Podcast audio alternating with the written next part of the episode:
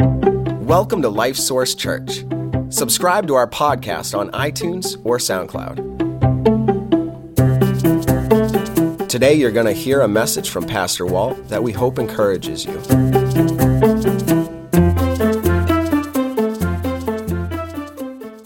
Well, we've been talking about it for the last couple of weeks. Amazing story about how a group of people in Thessalonica, Greece, uh, under extreme opposition, persecution, the gospel came to them, and three months later, the, the Paul and Silas, who brought the gospel to them, had to, to run away for their lives, in essence, and a lot of persecution, problems, struggling, sufferings, and somehow that church made it.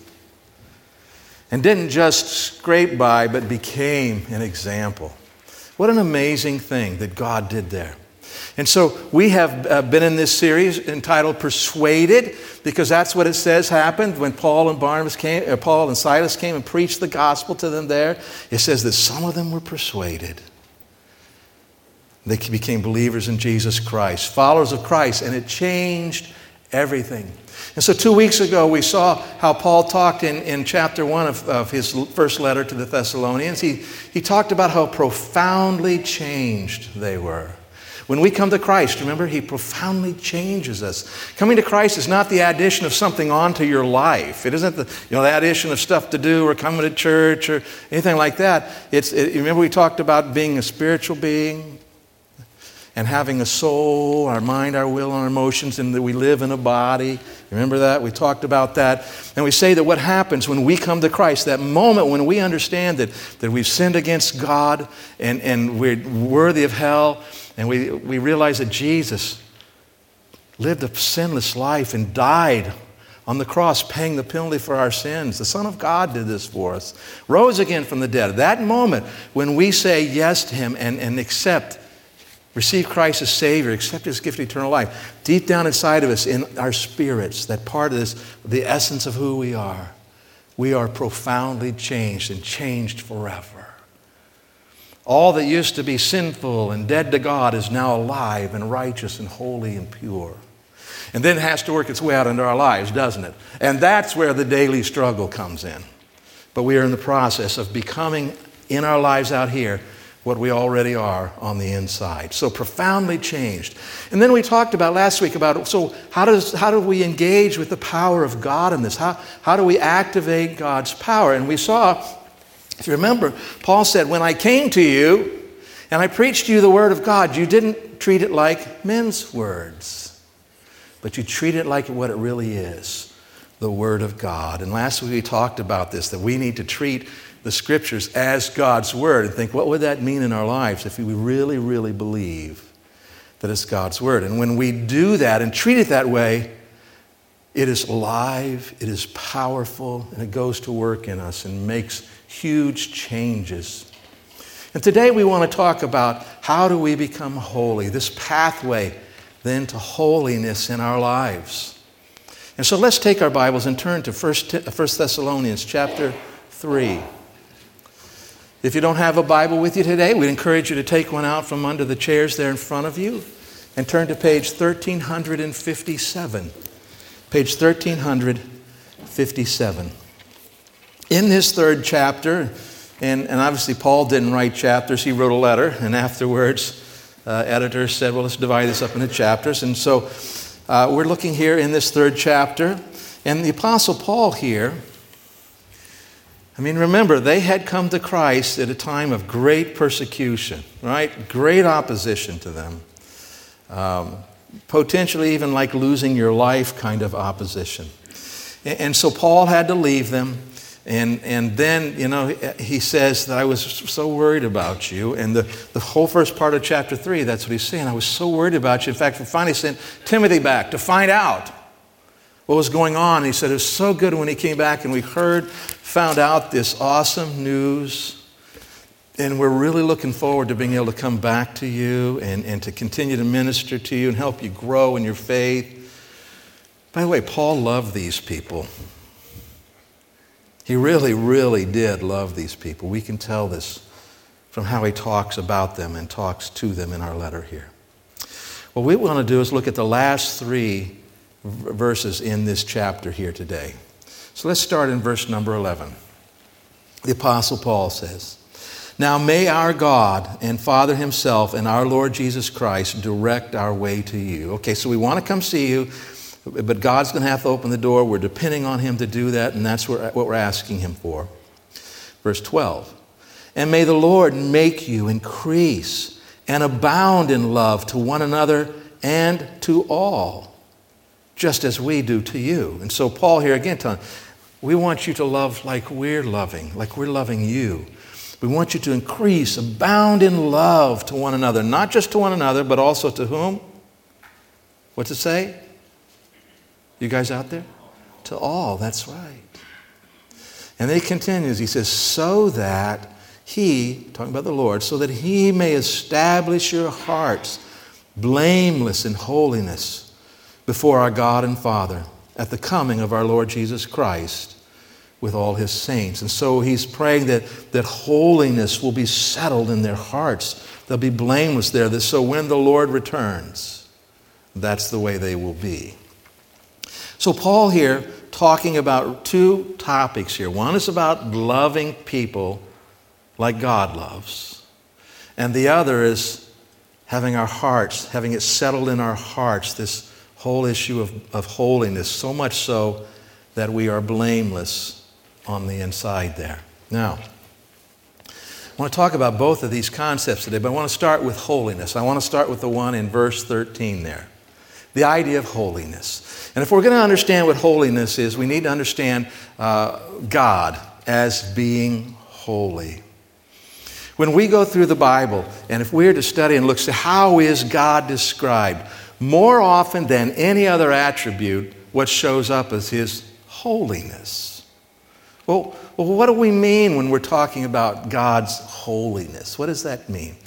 Well, it, it, the first thing that comes to mind, well, let me back up. and if I ask you this morning, we said, What is holiness? We'd have got all sorts of answers here today. And it would have depended a lot on what your background was and where you're coming from. I know that I've talked with some of you.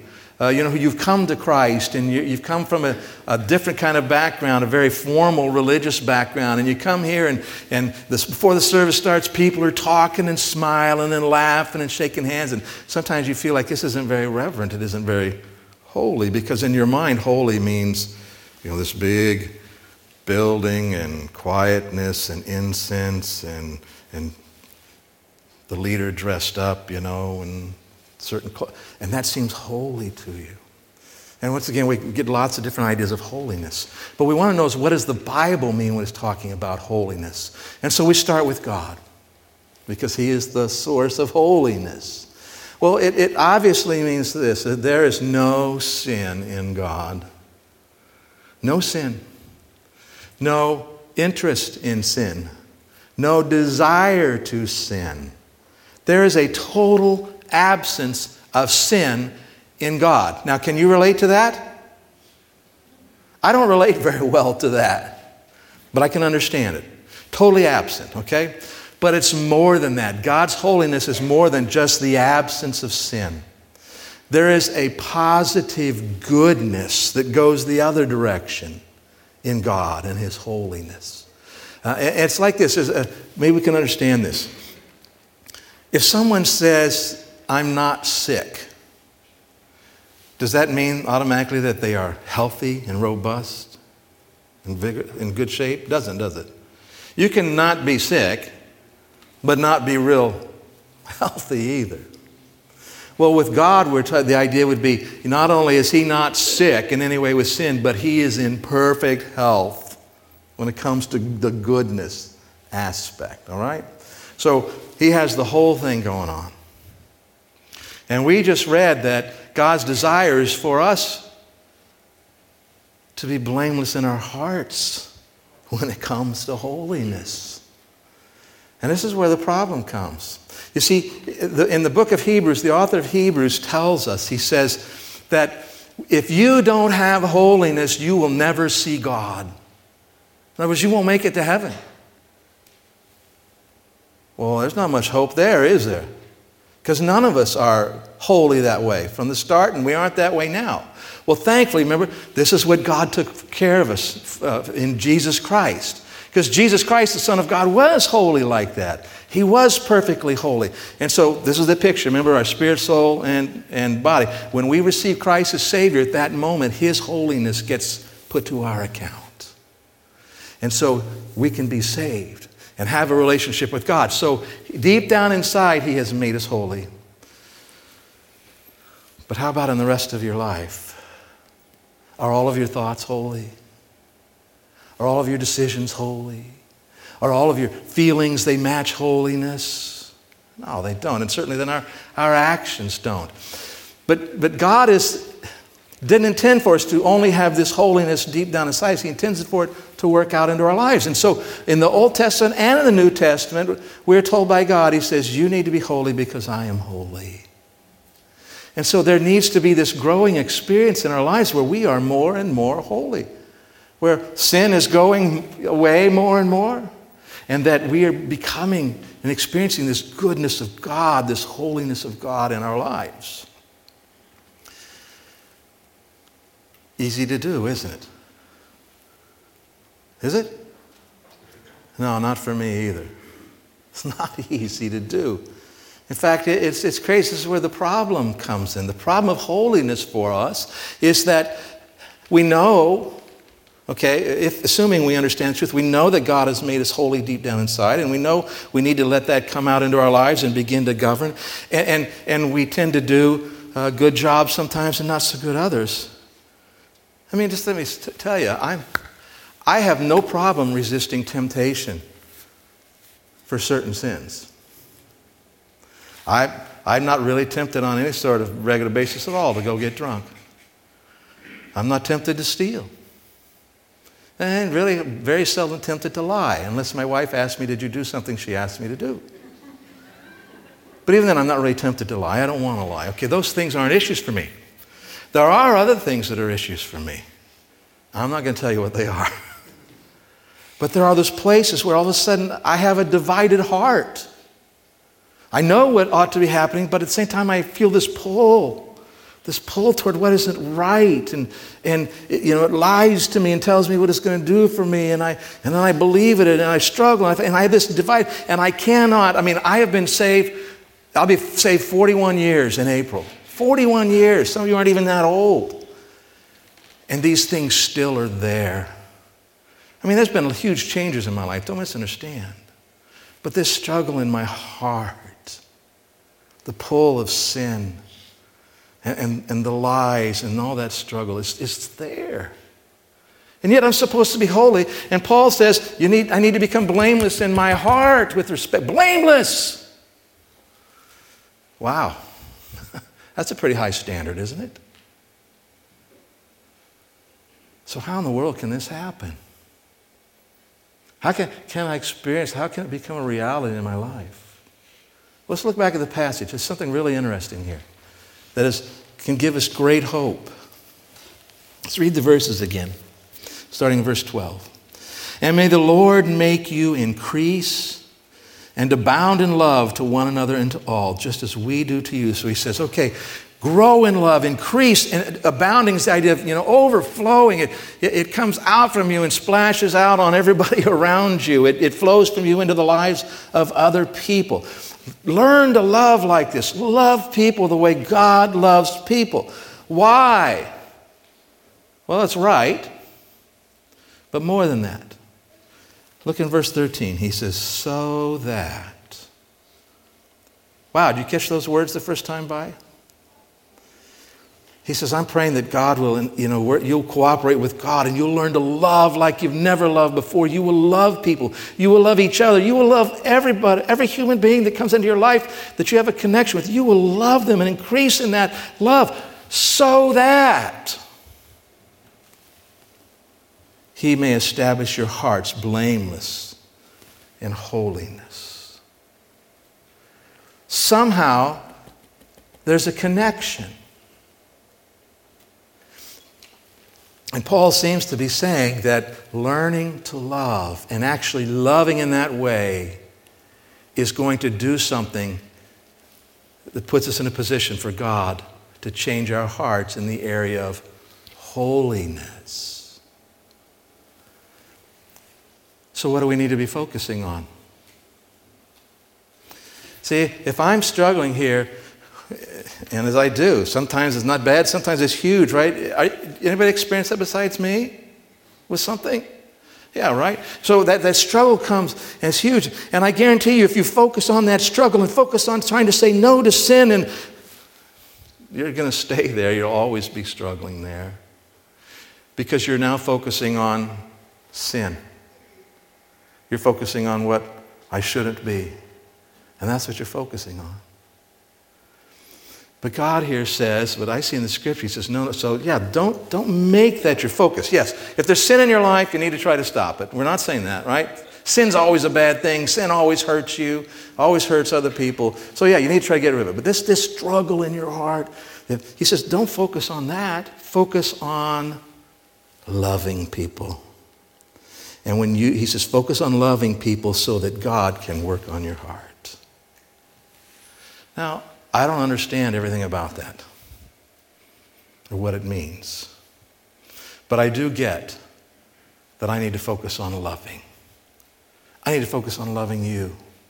I need to focus on loving the other people in my life. So let's do that for right now. Let's talk about loving. What does it mean to really love? Let's read the verse here one more time. Uh, and actually, before I read it, let me just say this, say it this way. What I'm seeing here is this. It's just a short statement to help you remember it. Love people like God, and God will make you holy. Love people the way God loves people, and that will put yourself in a position where God can work in your heart to make you holy. That should be your focus. Love people like God, and God will take care of the holiness in your heart. All right, so what is this love? Let's read it again here. And may the Lord make you increase and abound in love to one another and to all, just as we do to you. So, what are we talking about when we talk about love like this? Well, as I really chewed on this and, and worked on this this week and thinking again about it, obviously for many years to think about it, but this idea of loving people like God loves people is, is like, it's, it's how do we value people? What value do we place on people in our lives? And that kind of cuts to the chase for me, this idea of valuing somebody. Because we go through life oftentimes devaluing people and not, you know, not consciously valuing. But when we love like God, who does God love? Who does He love? Everybody. And I need to learn to love like him. And yes, we're going to have relationships with some people and not with others. But how do I value every human being? How do I value every human being who walks into my life? How do I value every human being I haven't met yet? How do we value them? And so, learning to love like God is about beginning to value people like God does. And so, let me break it down for you. It looks like this it's choosing to value someone so highly that you always act in his or her best interests, even when it's costly to you. Can you see this is how God loved us? Right? Didn't he set that kind of value on us? God loved the world so much that he gave his son. And he always acts in our best interest. There's nothing he ever tells us to do that is not in our best interest. There's nothing he ever tells us not to do that is not in our best interests. He always has our best interests in mind. And best interest does not equal pleasure always, but it includes pleasure. God always acts in our best interests. He valued us so highly that he acted in our best interest by sending his son. And how costly was that?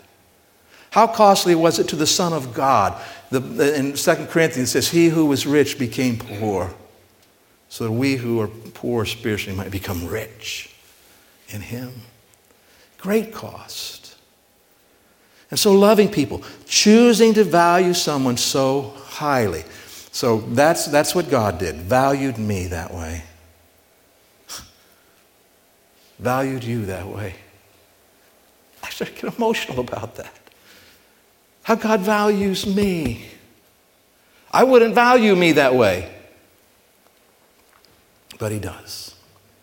And then always acting in our best interests. I already, already explained that, right? And so, how do we need to act toward others? Always in their best interests. Once again, that doesn't always mean what comes easy or what they like. Eh, it doesn't mean it's always going to be feel good and happy, although there will be plenty of times when it will be feel good and happy. But there may be times where there needs to be some hard things said. Even, even relationships stop because that's what's really in the best interest. So it's, it's really acting in the best interest, even, even when it's costly to us. Even when it's costly. It may cost us emotionally, it may cost us time, it may cost us inconvenience, it may cost us a job, might cost us a relationship. And we know for a fact around the world today it could cost you your life. See, that's how we're to love. Like God loves. That's what He's called us to do. It's what Paul here is telling us we need to do. This is how I'm supposed to love my spouse. This is how, how, how we're supposed to love our children. This is how we're supposed to love our our family members. This is how we're supposed to love our neighbors and our coworkers. This is how we are to love our enemies. Wow. That's just so not natural. This is how you're supposed to love your enemies. This is how you're supposed to love those people out there in, in public and, and who have positions of authority and say, and do really bad things, stupid things. That's where we're supposed to be at with them. This is how we are to love, according to Paul. He says, each other and to all, everyone. That's who we're supposed to love. Now, now what does this look like? I, I wrote down a few things and I didn't, didn't want to forget them. So let me just go over this list. Some, and this is just a small list of ways that we can show love. When we love like this, instead of becoming frustrated with people who do wrong, we become brokenhearted for them. Because when they're doing wrong, what are they doing? Hurting themselves, hurting others. When we need to speak truth to someone, especially a truth that's hard to hear, we will speak it in love. We will be motivated by love and do it in the most loving way we know how. When we love like this, we don't use hateful, hurtful words that tear down. And being angry is no excuse, right? We need to love and, and always make sure that we use loving, helpful words that build people up. When we love like this, we respect people's boundaries. And, and we never try to manipulate them for our own purposes. And well, we would never do that, would we? You've never tried to manipulate anybody, have you? Yeah, we all have. When we love like this, we bless those who curse us. We speak good of those who speak evil of us. We, we do good to those who persecute us and seek to harm us. We do good to them. That's, this is the kind of love that God has called us to. When we love like this, we listen carefully to people who, who are sharing with us. We listen carefully. And in so doing, we communicate their value. You are worth listening to. What you think, what you feel matters because you matter. We don't ignore the needs of people around us. Instead, we inconvenience ourselves and help them. We offer to babysit for a single mom who needs a night off. We offer a ride to an elderly person who can't get around on their own anymore. We give a grocery store gift card to someone who's been out of work, whatever, right? We, we see those needs, and if we're aware of those needs, we, we do what we're able to do to, to meet those needs. And when we love like this, we continue to grow in our understanding of how God has loved us. When you do that hardest thing that does not come natural to you in loving somebody else, that's how God loves you. So we, we grow in our understanding of how God has loved us, and we let His love teach us how to love better, how to love more, how to love more consistently. When we love like this, we sacrifice time, money, and even our lives to help people come to know Christ and to receive the gift of eternal life. We value each person who comes across our paths consciously. We value that person standing in line in front of us and behind us and across the counter from us. We consider them worth knowing and we treat them as people worth knowing. We take a food to a neighbor we know has been sick. We mow his lawn. We shovel his driveway. We open up our lives. There's a biggie. We open up our lives to our neighbors and coworkers and invite them into our homes to share our lives with them, which includes Christ. We do simple things that communicate we believe people are valuable and worth knowing. We are always ready to share the love of Christ and the gospel as the Lord provides opportunity. All these, I mean, this list could go on and on and on and on, right? We could just talk about things that you know and experience your life, and we could find more and more things that would be love. Choosing to value someone so highly that you always act in their best interests, even when it's costly to you. That's big, really big. And this is where it brings us to the holiness connection. This kind of love. Let me show you how that works. So let's look again here at our verses. And may the Lord make you increase and abound in love to one another and to all, just as we do to you, so that you're going to love these kind of ways we're talking about, so that he may establish your hearts blameless in holiness before our God and Father. Okay? So something about loving like this changes our hearts. Loving like this maybe makes our hearts pliable in the hands of God. And, and the holiness connection works like this because sin, choosing to sin, is never in anyone's best interest. Nobody's. Sin always brings death with it. Sin always brings corruption with it. Sin always brings harm. Sin scars. Sin debilitates. And really, when we choose to sin, we have chosen to devalue somebody. And that's not loving, is it? When, when we choose to sin, obviously we devalue God in our lives, don't we? Because it's not in God's best interest, all that He's wanting to accomplish, for us to choose to sin. All right? And, and most of the time we sin, there's sins against people. There's, you know, it, it's, it's outward and, and other people are involved and it connects almost always. And so what have we done? We have just devalued them. We're not acting in their best interests, we're acting selfishly. We're acting on things that aren't even true. We're believing lies and acting on them, using those lies as excuses for what we do. But we devalue others when we sin. And you might think, well, the sin I'm thinking about, you know, nobody knows about. It's my secret sin. Yeah, I know it shouldn't be there, but it's, it's secret. Nobody else is getting hurt. Well, first of all, most likely somebody is getting hurt and you don't know it. Secondly, you're hurting yourself. And here, see if I can help you to understand this. When you have secret sin and you choose to, to commit that, okay, and let it go and, and exist in your life, you are damaging yourself in a way that you cannot be what you ought to be for someone else. Does that make sense? You're hurting yourself so you can't actually love others like they ought to be loved by you because gets in the way. Even though you think nobody knows, it affects you. It's like this. Uh, I'm going to watch a football game this afternoon, Lord willing. Anybody else? Okay. Well, what if one of the third string players says, that ah, doesn't matter. No, and, and they stayed up last night and partied all night. And they're bleary eyed and they, they, you know, come into the game today and they're there and the, play, the first string player gets injured. Second string player gets injured and now they're called on to go on the field. And they can't bring what they need to be able to bring. That's what I'm trying to say. When we have our secret sin, we aren't able then to bring what we need to bring when we're called upon to do so.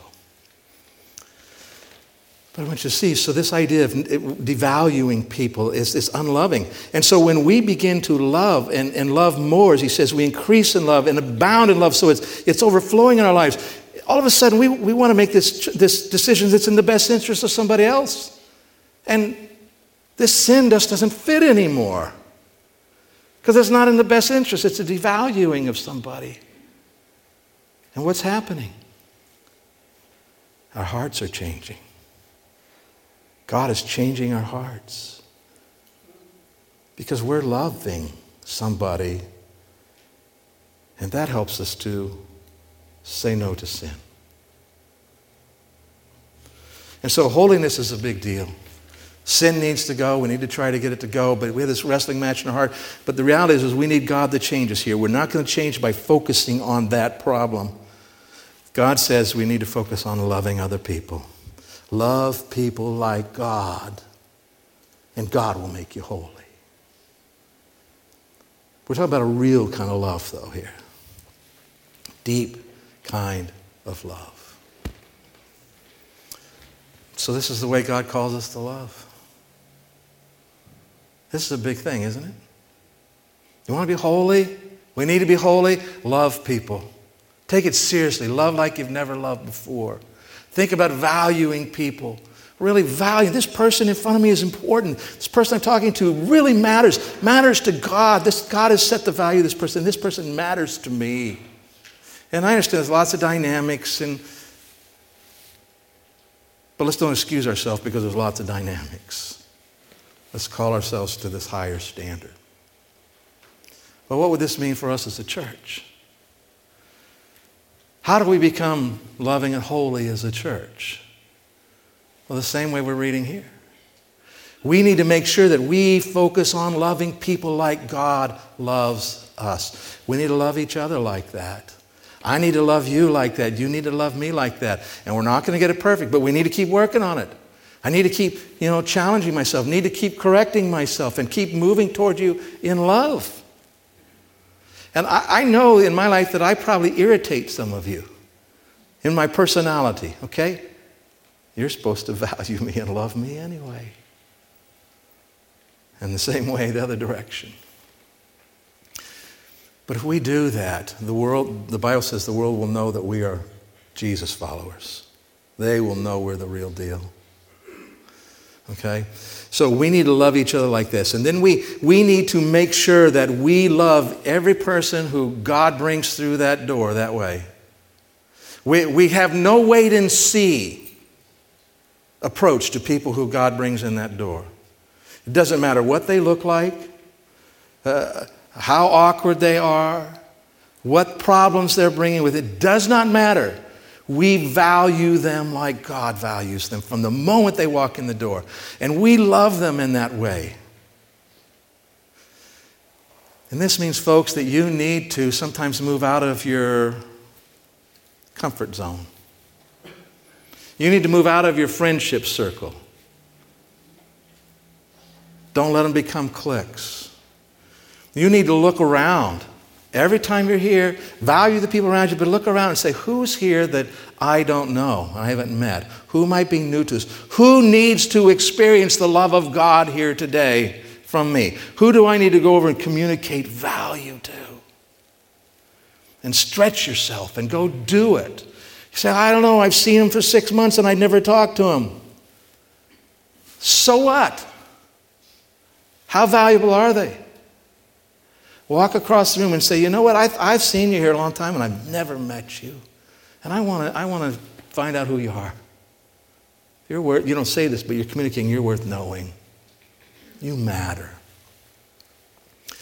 And when we focus on that, and, and not just here, then we need to, on our communities, think about how do we value the people in our communities? How do we value the people in our region? How do we value the people across our nation? How do we value people around the world?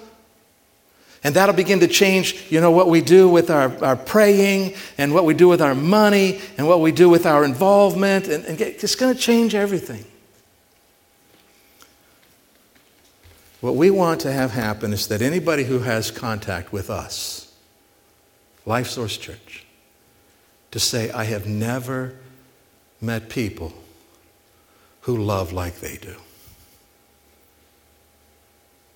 They think, they think I matter. I've never met people who love like they seem like the real deal, and I want to be a part of it. That's what we want to have happen. And as we focus on being a loving church and we love people like God loves people, God will make us a holy church. And what could God do with a loving and holy church? Father, thank you for your word. Thank you that you address these issues of our hearts. I pray, Father, that we will be really challenged and stirred deep down in our spirits and not into our soul, that, that we would think about how we value people. We would, we would look at how you valued us, and we would try to value people the same way and love them like you have loved us. And we're so grateful that as we do that, you're going to change our hearts and make us blameless in holiness before you, as you've promised to do here in your word. I pray this in Jesus' name.